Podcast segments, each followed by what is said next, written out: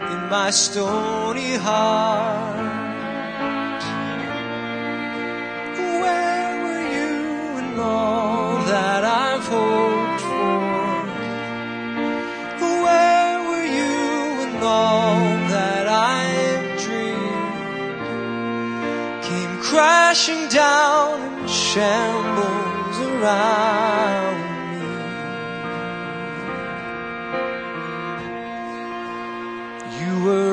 cross.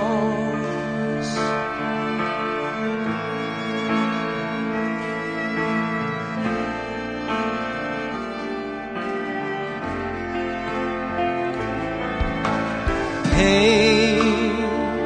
Could you take away the pain? If I find someone to blame, would it make my life seem easier? Alone, all my friends are asleep, and I can't find anyone to stay awake with me. Oh, Where were you when sin stole my innocence? Lord, where were you when I was ashamed? Hiding in a life I wish I'd never made.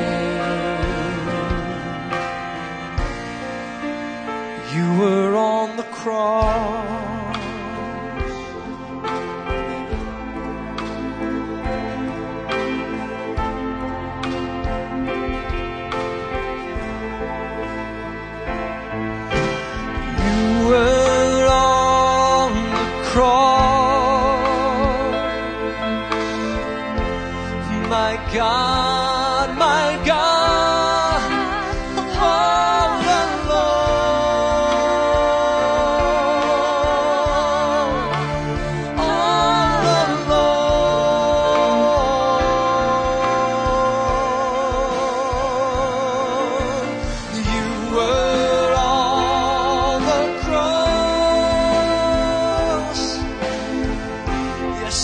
You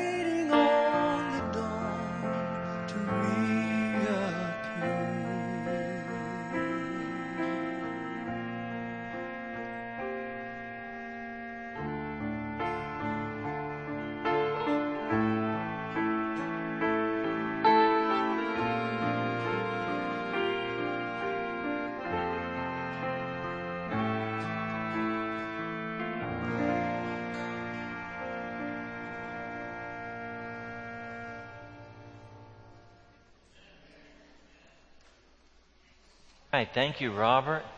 Beautiful song. Where's your guitar? You know, I uh, jammed my finger last night. You jammed your finger. Sorry to hear about that. You didn't see that on Facebook? Uh, I, I jammed it smashing a cockroach. oh, you jammed I your really finger smashing a cockroach, and that's why you don't have a guitar up I'm here? not playing it because I'm singing today, but no, I, I did jam it though, smashing a cockroach. Of course, I saw that on Facebook. That's why I asked you the question. You're the only person I know who injured himself so much he couldn't play the guitar chasing a cockroach. Good morning. Good morning. How you doing this morning? That rain is held back, the sky is blue, it's a beautiful day. We're giving God praise and glory even as we look at the brightest and the darkest moment in human history. today the cross was necessary. Embrace it. So that's what we're going to do. We're going to look at the center of Christian theology and thinking for these 2,000 years. The central event when you go to the New Testament, coupled with the resurrection, this is the gospel that Christ died for our sins, that he was raised again the third day. I'm excited about talking about the cross today, and it's great to see you here. So, have you gotten your worship guide? There are some things on the tab that I want you to note and remember to check, okay? Four or five of them. They have to do with care effect and our ministry of compassion during the week. They have to do with baptism on Easter Sunday. If you've been saved but not been baptized as a believer, go ahead and check that. Get the information about uh, how to be part of our baptism service. We also are going to need greeters and ushers. After nine and a half years, this is the last Sunday that worship's going to start at 9:30 and Bible study at 11. All right? Nine and a half years we've done this. We did it in preparation for the relocation to this facility. And next week, it's going to be 1045 with Bible study, small groups at 930. So we're flipping the schedule next week. I'll come back to that at the end of the service. But go ahead and make sure you check these things. If you're brand new to First Baptist New Orleans, welcome. We're so glad to see you. We're glad you're here. We want to get this information from everybody in the room, including you. So go ahead and put your name on it, tear that tab off, return that to us at the offering time, all right? Put it in the plate, and uh, we'll be glad you did that. Let's give everybody in the room a personal welcome, okay? Stand up, tell somebody, welcome to First Baptist New Orleans, introduce yourself.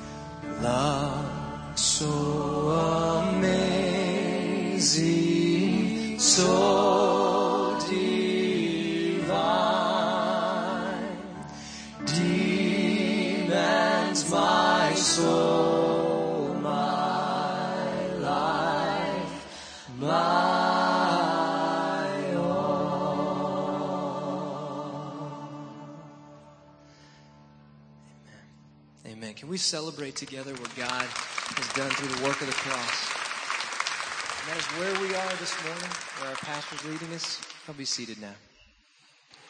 We are singing and thinking and reading all about the cross this morning. I'm in the series, Live Like You're Dying, and this is number five in the series, so we are now at the cross. It was the teaching on the cross in the New Testament that prompted me to talk about death in this series and how we live in the light of it.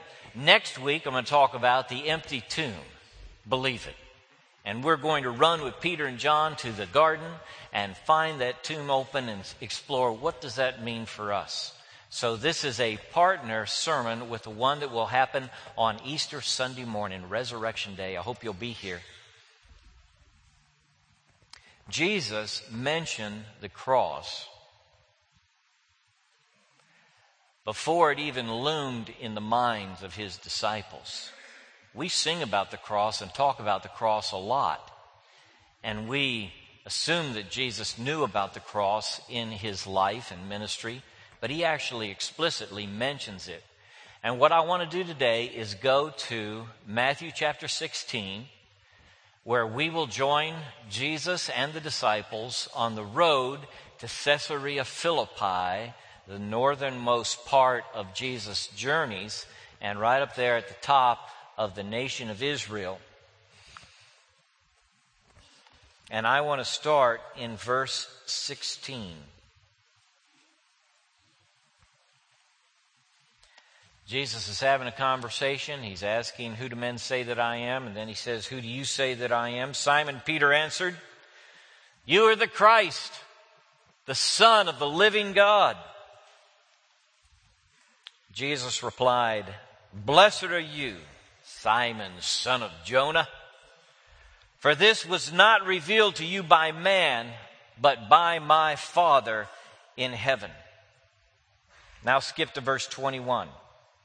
From that time on, Jesus began to explain to his disciples that he must go to Jerusalem and suffer many things at the hands of the elders, chief priests, and teachers of the law, and that he must be killed and on the third day be raised to life.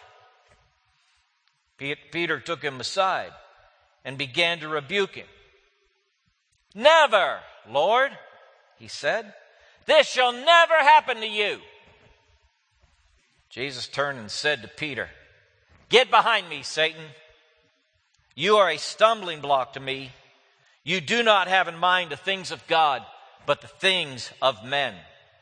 Then Jesus said to his disciples, If anyone would come after me, he must deny himself and take up his cross and follow me. Today, we are gathered at the cross.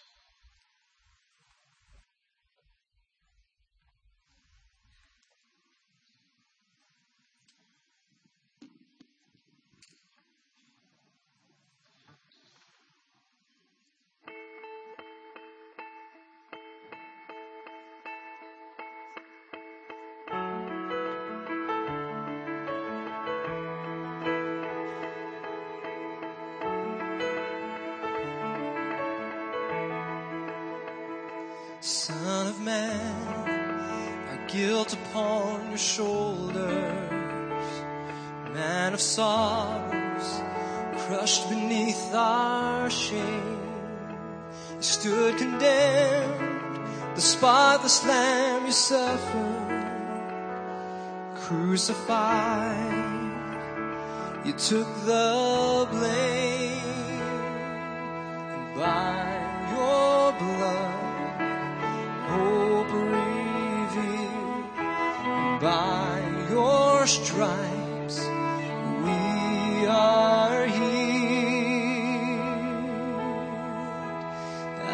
cross you were strong to save by your blood.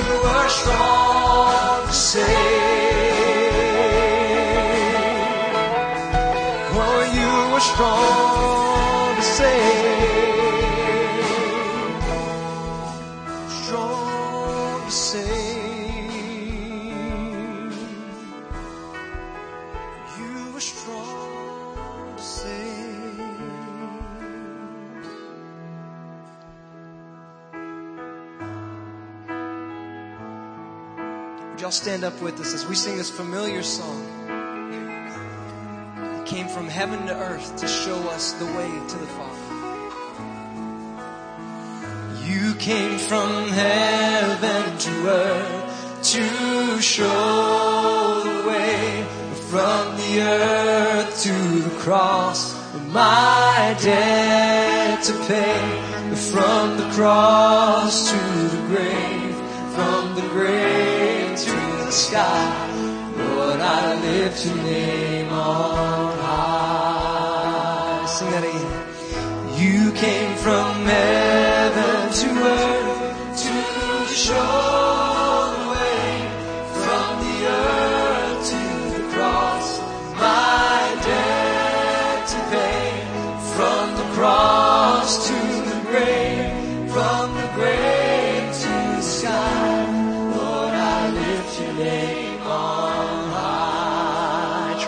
At the cross, you were strong to save by your love. By your love, you have made a way. There you broke the power, and there you broke the power of sin and the grave at the cross. At the cross, you were strong to save.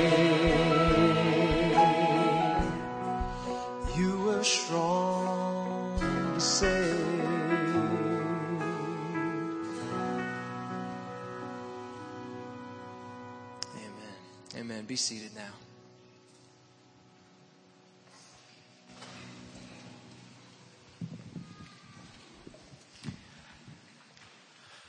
He came from heaven to earth to what? Show us the way.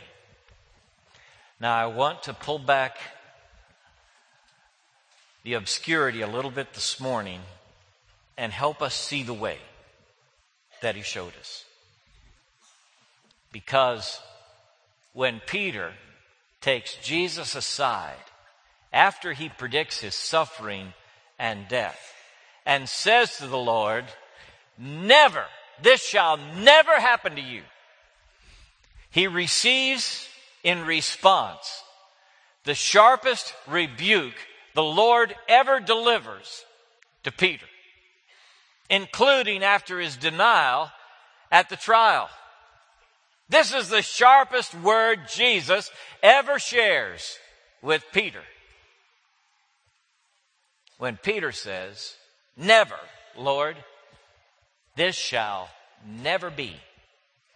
Reminds me of the words he shared just earlier on behalf of all the disciples when Jesus said, Who do you say I am? And Peter says, You're the Christ, the Son of the living God.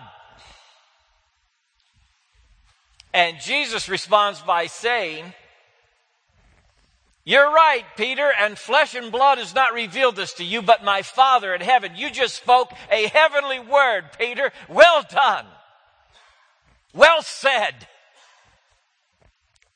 God showed you this and you spoke it. And I'm sure Peter's going, whoa, in his mind. Because this revelation from the Father just, just crept into his brain somehow. I think Jesus is telling him new information when he says, the Father in heaven revealed this to you. You didn't learn this from men. Sometimes God's revelations are just like that. I mean, all of a sudden in our mind, God speaks to us. And this is a word from God. Thou art the Christ, the Son of the living God, is God's revelation. People can't say that without God helping them see it. So Peter is the vessel of God's revelation, and he's flying high. I'm sure he feels like a squirrel on top of the trees. Man, sailed across that gap, made it all the way over here, got the commendation of Jesus. I am good. Have you ever seen a squirrel fall all the way to the ground? I was walking in the forest one day and a squirrel made a jump and missed. And when I turned around, there that poor thing was, he'd fallen about 30 feet. Did you know they could fall that far, get up and go? That's what happens to Peter. He feels so good about himself when he says, You're the Christ, the Son of the living God. And Jesus, uh, Jesus, says to him, God showed you this. Wow. He swelled up. And then Jesus says, I'm going to Jerusalem and I must suffer and I must die. And Peter, full of himself, takes Jesus aside and says, Never, Lord, this will never happen to you. And Jesus says, Get behind me, Satan. I mean, one minute he's saying the words of God, and the next minute he's expressing the mind of the devil. Get behind me, Satan, Jesus says to him. You're not thinking about the things of God, but the things of men.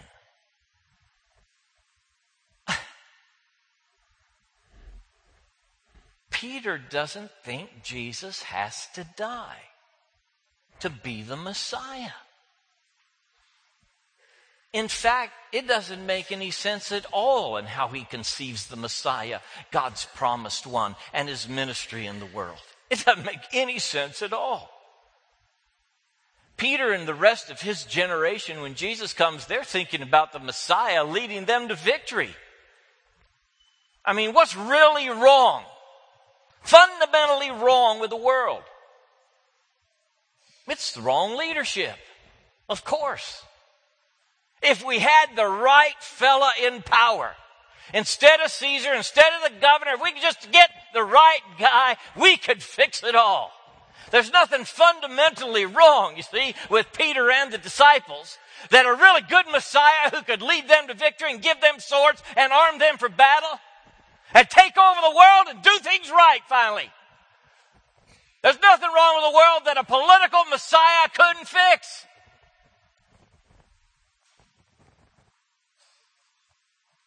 People still think that today.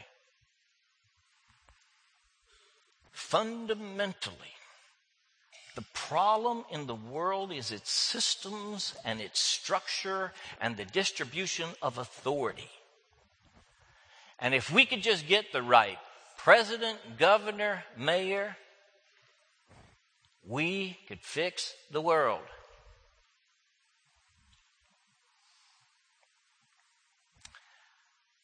In other words, the problem and trouble in the world is external to me. I'm in good shape, Jesus. I don't need you suffering and dying for me. All you got to do is take us to the heights, overthrow the emperor, and we are going to get this thing right. The problem in the world is political. And we need a Messiah who can fix the politics. Not somebody to suffer and die on a cross. What's that about, heavens? What's that about anyway, Jesus? Never, Lord. This, this is not going to happen to you. I mean, do you ever contemplate Jesus dying on the cross and, and sort of shake your head and say, what's this about? What is this about? It's hard when you conceive that the real evil in the world is out there somewhere. And that's what needs to be defeated and conquered. Not in here somewhere. I mean, we weren't there at the cross. Were we?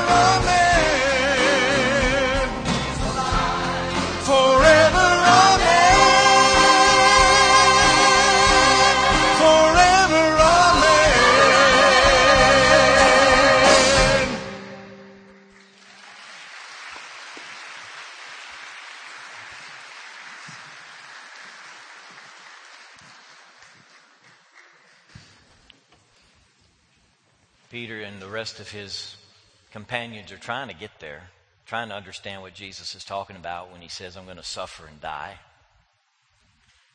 We believe Jesus is the Messiah, the Son of the living God, but why the dying part? Oh, it makes sense to us that Jesus would send the promised one. But how does his death figure in, after all? This sense that what we really need is a political leader, which was pervasive in Israel at the time. That's what they expected. A king like David, who is going to come and stretch the boundaries of Israel. The, the notion that if we could just get the right leader, that we could fix things, is part of the fall and the brokenness and the curse. That's where it comes from.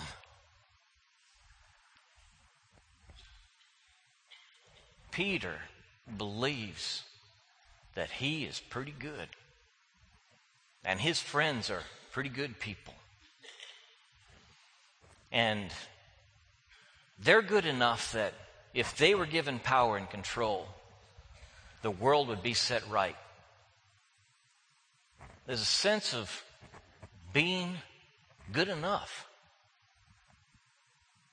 And there's sure nothing broken enough about them inside that Jesus needs to suffer and die to rescue them. After all, while they're not perfect, all right? Their failures are mostly mistakes and misdemeanors. I mean, the really wicked people in the world are other folks, not us.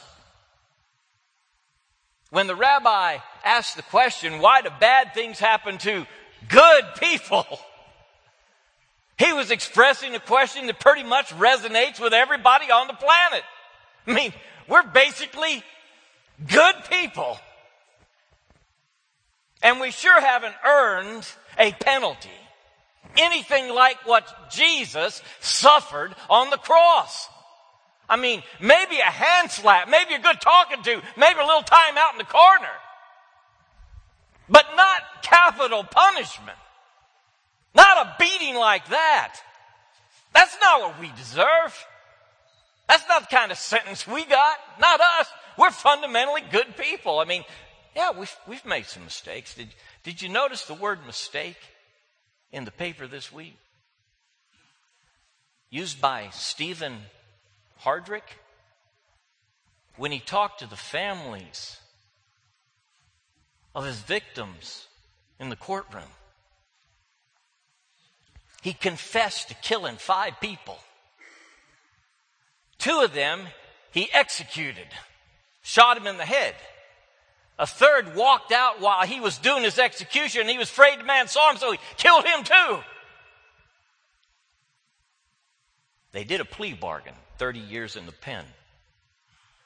Families were incensed. He confessed to killing five people. And he says to the families, I want to apologize for my mistakes. And the families stood up and stormed out of the courtroom saying all kind of things. Why? Because mistakes wasn't the right word, Stephen. And the judge says, maybe you mean the word horrendous, Stephen. Hey, whether you, you're in the pew or Stephen Hardrick, going to 30 years in prison, fundamentally, you feel pretty good about yourself. I mean, you don't do things other people do. Why, Stephen's dad said, and he's a pastor, he said, Stephen's not the monster people make him out to be. And you're sure not a monster. And you wouldn't call your stuff horrendous, would you? The death of Jesus upon the cross drives me into this corner. I want to believe that the evil in the world is external to me, and if we could just take it over, me and the rest of the good people, things would work out right. But God says, all are sinners. Every living, breathing human being on the planet now and throughout human history has broken the law. God said to Adam and Eve, In the day you eat thereof, you will surely die. And they ate of the tree of the knowledge of good and evil. They thought it was going to make them like gods, knowing good and evil. We still think we got that part, you know? I know good, I know evil, I'm pretty good. Other people are evil. We got the knowledge. God, you come down here, join our team. Nobody needs to be beat up for me. Actually, what needs to happen in the world is some other people need to get beat up. I don't need any violence done to me or for me. There are some people that need some violence done to them. If we can go get them, we'll fix this world. All that is evidence of a fundamental brokenness and a refusal to see ourselves like God sees us and how we really are. See, Jesus' death upon the cross is personal. It's a comment on me. We see it theoretically. Somehow, in God's infinite economy, Jesus had to die in order to balance out good and bad somehow in the world. But the truth is, when God gave his son to die at Calvary, when he spared not his own son and delivered him up for us all, it was God giving up on me and you and every person who has lived or ever will live. God surrendered his son because he knew there'd never be one, no, not one, who would do good and do right and keep the law and live as he called them to live. Jesus died not for theoretical billions of sinners, but for me. See, if anybody in this room could have made it without the cross, cross is not necessary.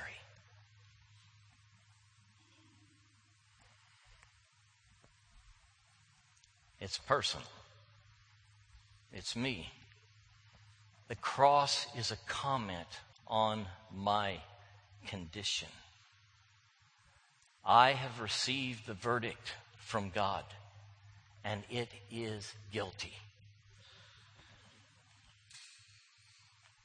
I have received the sentence from the highest court in the universe, and it is death. The wages of sin is death. I got the guilty verdict. I got death sentence. Why? Because my condition. Did I scare you? You all right? That's my condition. And so, God demonstrated his love for me in this way. While I was still a sinner, with all my mistakes and misdemeanors that are really sins, transgressions, iniquity, wickedness, and felonies, while I was still a sinner, Christ died for me. The cross makes our faith very personal. It makes the judgment on sin very personal. It's about my condition. And the cross is a statement that there's no way in this life or the next that you have li- lived well enough or good enough that God will ever receive you on the basis of your own merit. What fell upon Jesus when he died on the cross is what should have fallen upon you and me. He was wounded for our transgressions. He was bruised for our iniquities. The chastisement of our peace was upon him, and by his stripes we are healed. All we, like sheep, have gone astray. Everyone has turned to his own way. And the Lord, God above, has laid on him, his chosen one, the iniquity of us all. Young people, this is the justice of God. We want justice issues to be talked about in the church. And we are right about doing that. People need to be treated justly and fairly. But you don't get to the gospel of the Bible until you know that the wrath of God, which was intended for you, fell upon Christ and he, as your substitute, took a penalty which belonged to you. He stepped into your place. He took the verdict. He took the sentence. He died on your behalf. That is the good news. But you don't get there until you personally understand and appropriate the bad news that I am a sinner and I can't save myself and there are no righteous acts which I can do which will bring me salvation. I am totally and fully dependent on God's grace and mercy on my behalf.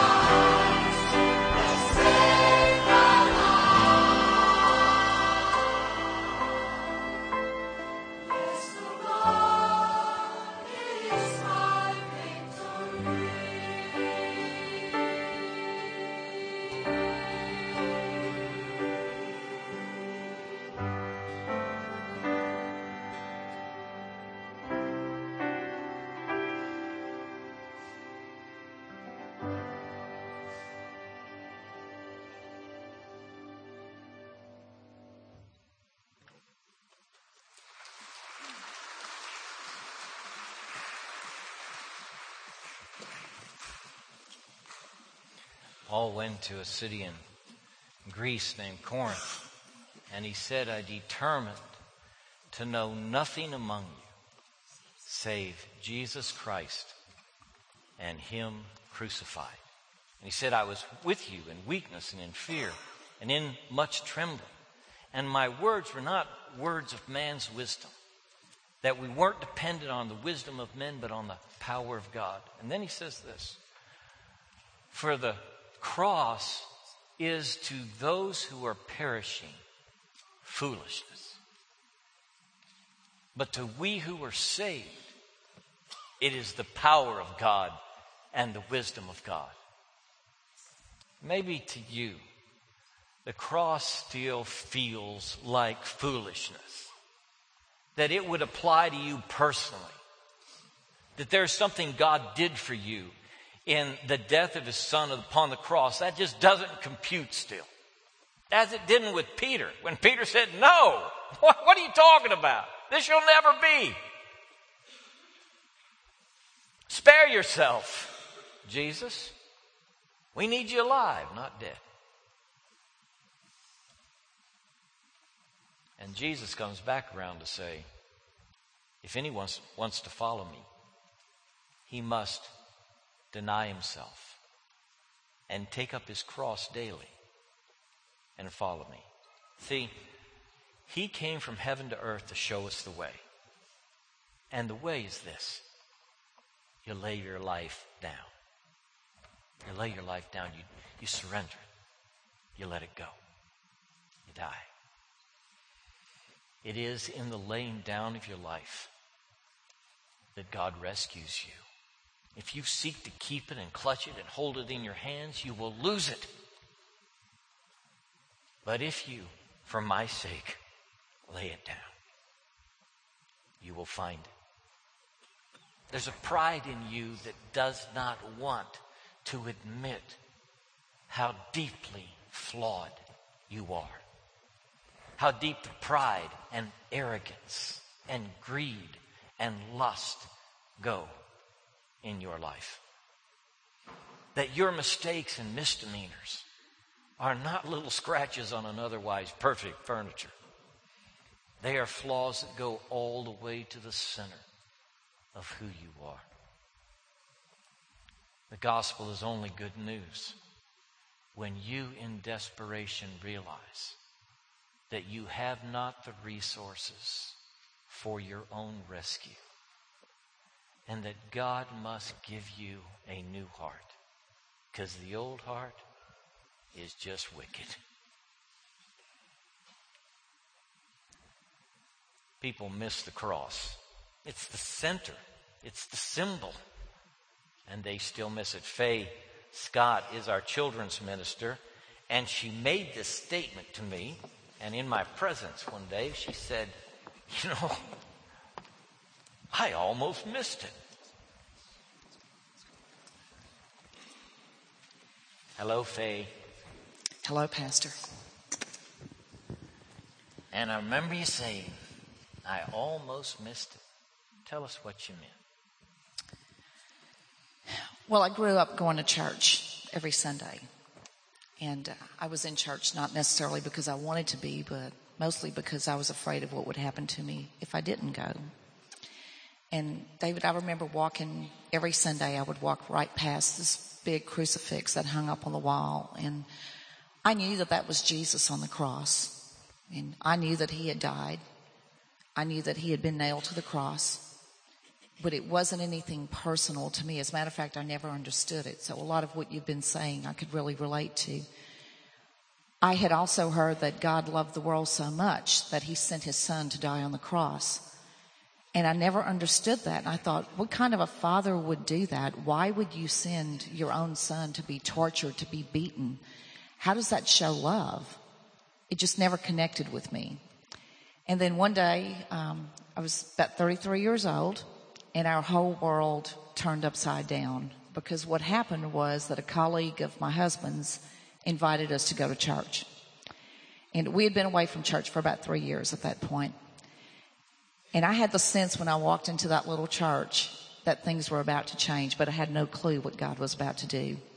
And so for the first time in my life, really, I began to hear stories from the Bible, things that I had heard before, but I thought they were fairy tales or fables. I didn't realize that Noah's Ark was in the Bible. I didn't know that Jonah, Jonah was in the Bible. I didn't know those things. And our whole world just, just totally changed. And the pastor and his wife, and ironically his name was David too, uh, they kind of took us in under their wing and they really began to teach us and to disciple us and they helped me even to pick out a Bible because I didn't have one. But most importantly, they began to share the message of the gospel. And so they started telling us then that when Jesus had died on the cross, when, when he was beaten, when the crown of thorns was put on his head, that he had done that for my sins. That it was because of the wrong things that I had done he was the only perfect sacrifice. He was the only sacrifice that was acceptable, that could be acceptable in God's eyes. And it was because of my sins that he had willingly come down from heaven and died on the cross. I had never understood that before, ever. It just never connected with me. And when I realized that his death was a substitution for my death, so that at the end of my life, I would not have to be punished for those sins, I don't even know how to say it. It's almost like when you read about Paul's salvation, how just the scales were removed from my eyes and I began to see things in a whole different light. And I began, finally, it all made sense. It just began to connect. And then I realized that what I had been doing was I desperately wanted to know how to get to heaven, but I had been trying to follow rules and regulations and living up to the Ten Commandments. But I knew enough to know that I, I, I wasn't good enough for that. I was falling short. But how would I ever know if I could go to heaven? And so when I realized that all Jesus had already paid it for me, He had already done everything that was required to to pay the debt for my sins, and all I had to do was just surrender my life to Him. And that really all that He wanted was a relationship. And so at that moment, I just remember realizing that it wasn't a life that I was walking away from but it was a relationship that I was walking to.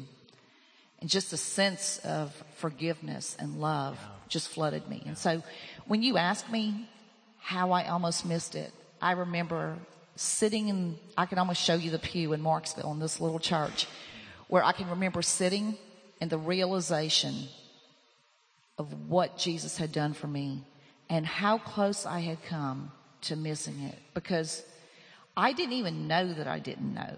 Does that make sense? Yeah. Because I thought I was doing the right thing. And I easily could have gone the rest of my life without knowing. But God put people in my life who were willing to share what He had done.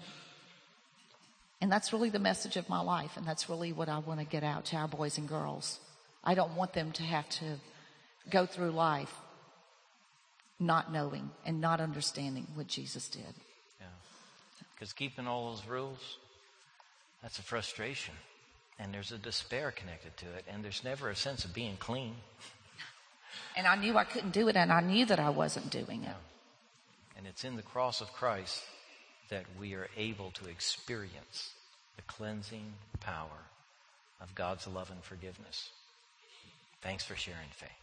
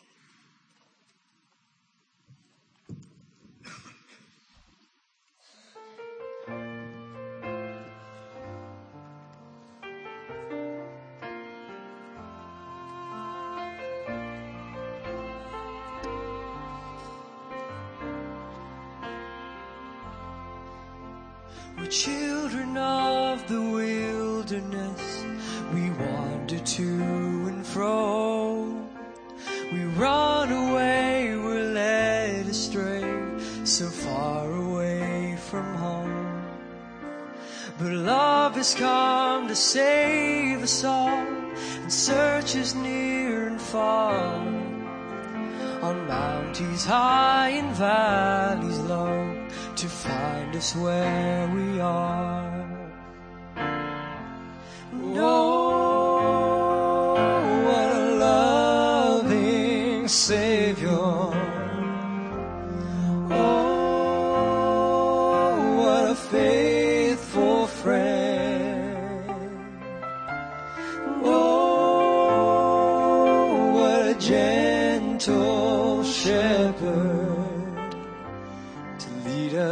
home again.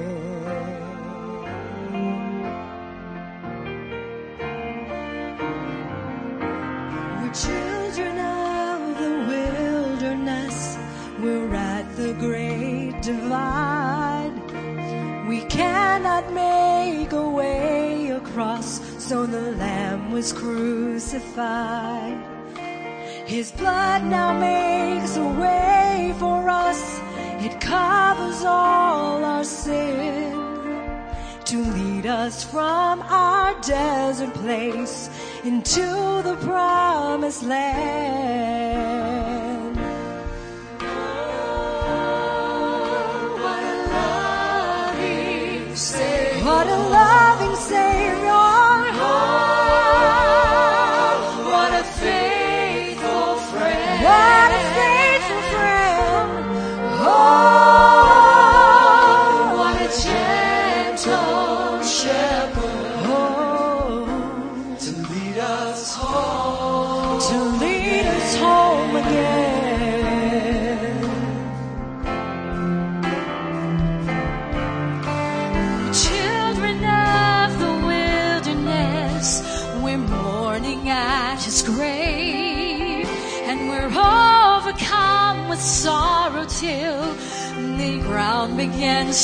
Shake, and all the earth rejoices as the sun begins to rise.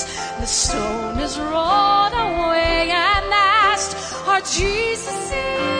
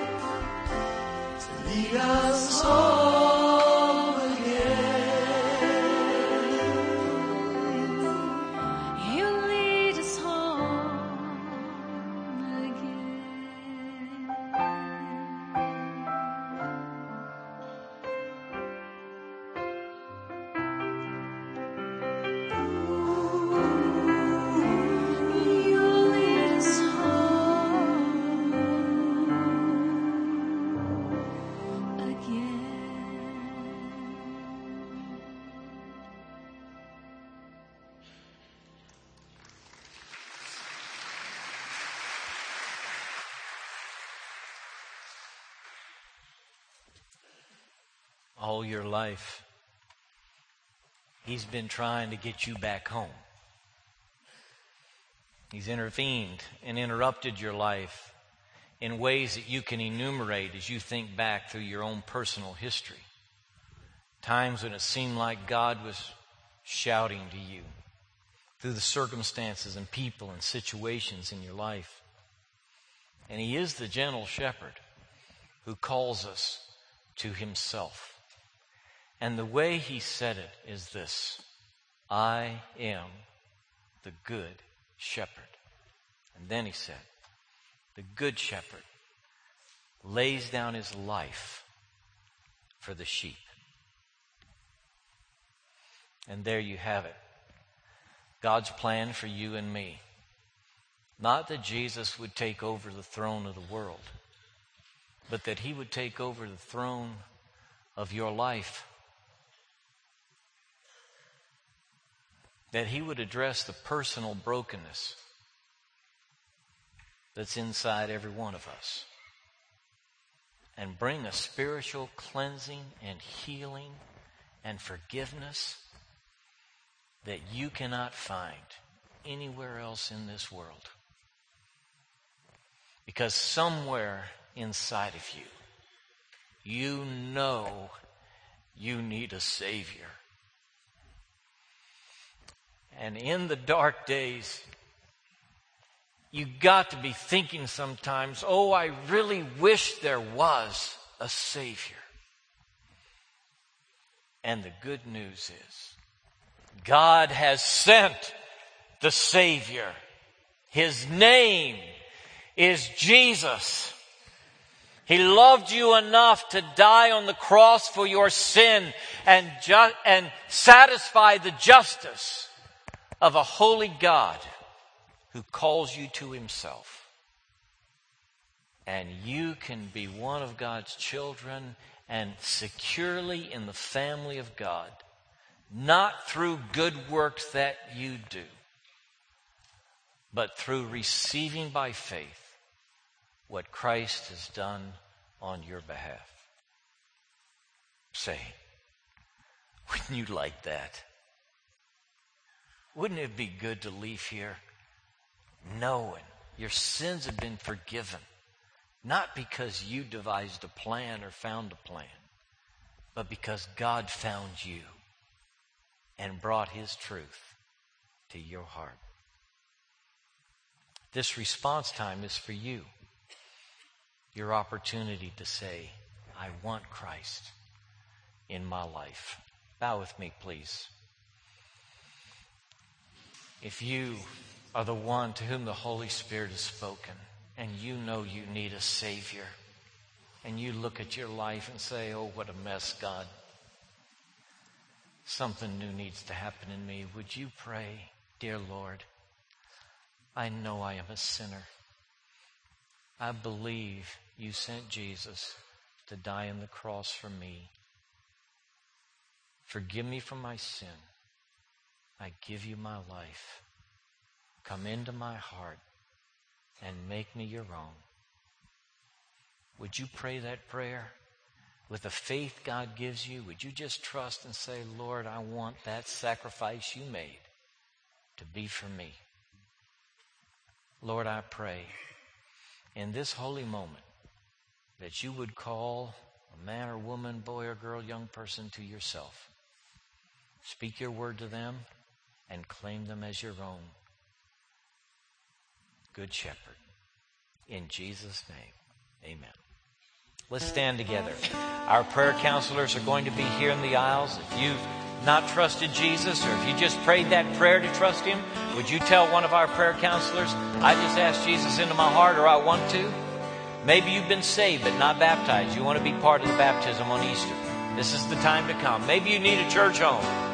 Maybe it's been a long time since you were vitally connected to the body of Christ. This is the time to come and say, I want to put my influence and life and resources in the life of this body. Let's sing together. You respond as we sing. Savior, I come, quiet my soul. Remember,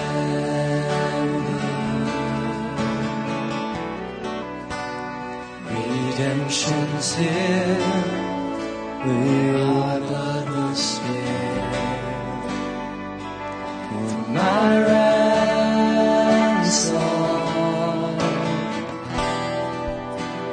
Everything I once held dear, I count all as lost. Lead me to the cross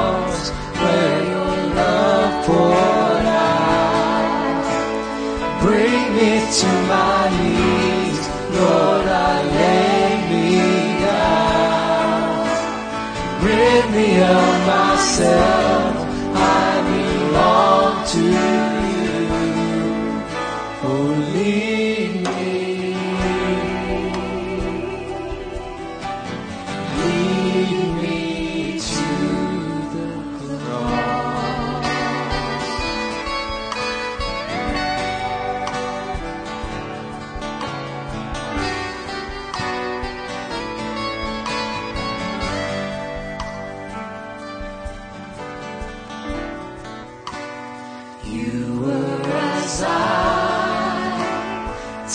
and tried.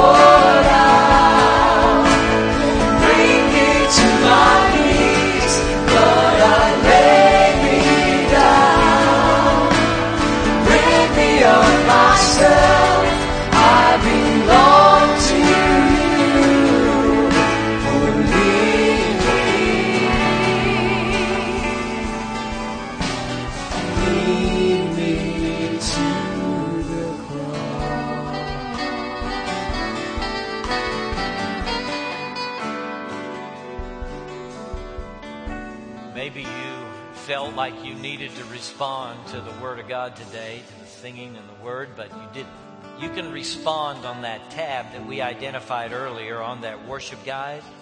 If you haven't torn that off already, go ahead and tear that off. Check on there. I want to talk to a pastor or whatever other information you want us to give. That's the way you can communicate to us. And I'd be glad to have a personal conversation with you about how Jesus can make a difference in your life. So go ahead and use that tab to talk to us, okay? And respond that way. Donnie, lead us in our prayer. Our Heavenly Father, we just thank you that we can come and worship you, Father. Lord, we just thank you that you were able to bless us this week, Lord, and that we can give a portion of what you bless us with, Father, back to you. For the ministries of this city, this world, and this nation, Father, that they, all men, will be drawn to you, Father.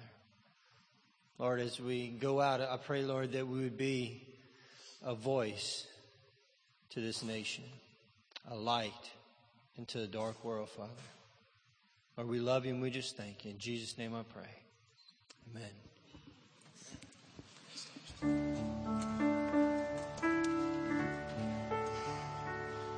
As we take up our offering,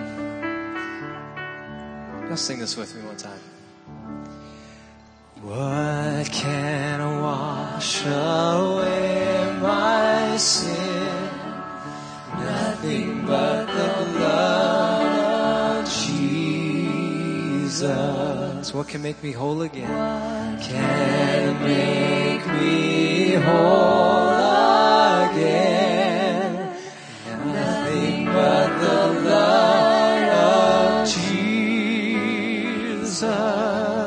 Precious. Oh, precious is the flow.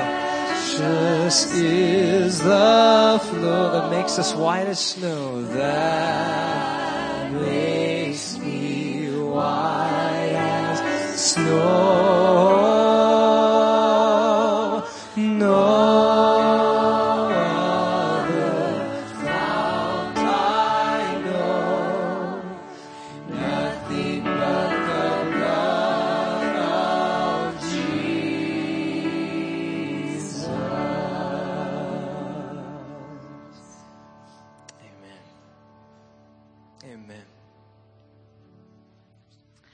You, Robert.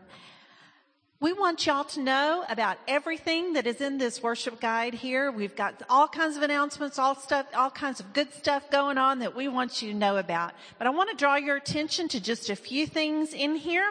In the second column inside of our ministry opportunities, you'll see that all of our children are invited to an Easter egg hunt this afternoon at, um, four o'clock. I should have put my reading glasses on, shouldn't I? At four o'clock this afternoon, here, here at, um, in, down in the, um, preschool area. We want you to know about that. Oh, actually, in Fellowship Hall is where you're going to meet for that Easter egg hunt.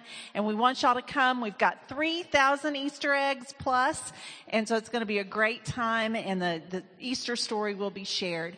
We also want you to know that at two o'clock this afternoon is a memorial service for Leroy Miller. And we want you to be a part of that if you can and come and enjoy that time together of celebrating his life together. We also want you, if you can, to sign up for Secret Church as you leave today. It is Good Friday, six o'clock to midnight. And if you can be a part of that, it'll be a great time of teaching on heaven, hell, and the end of the earth. That sounds great. I'm interested in that. And you know this is the last time we're worshiping at 9:30. That's right. We're going to 10:45 when? Next Sunday morning. And your Bible study group is meeting when? 9:30. All right? We're doing the great flip. Now, I was at a, an event last night and sitting with people that I'd not met before, and we started inviting them to come to church. And we got three or four commitments from people that were total strangers that they would come. Some of them are planning to be here on Easter Sunday morning. There are a lot of folks in town who used to go to church, they don't anymore, they're not connected, and you know them. We are planted with them all over the city. Easter Sunday, why not come to First Baptist and worship with us here? And uh, let's put out the invitation. Let's bring our friends. Let's let folks know as we meet them that we're going to have worship here and we'd love for them to come and be here. Let's not assume they've got a place all ready to go. Let's invite them to come here. Now, the flip that we're doing is permanent, okay? So from now on, this event will start at 1045. Worship starts at 1045 and small groups will meet at 930 on Sunday morning, okay? So let's make that uh, adjustment in our mind. Choir, you were wonderful today. And music team, thank you. What a, a wonderful presentation of the gospel. Thank you for all the time you invested, all your hard work. Robert, thank you. It was beautiful. Uh, very meaningful. Spoke to my heart, and I know it did yours. We have small group Bible study for everybody now, so I hope you'll find your small group and let's go to Bible study. God bless you.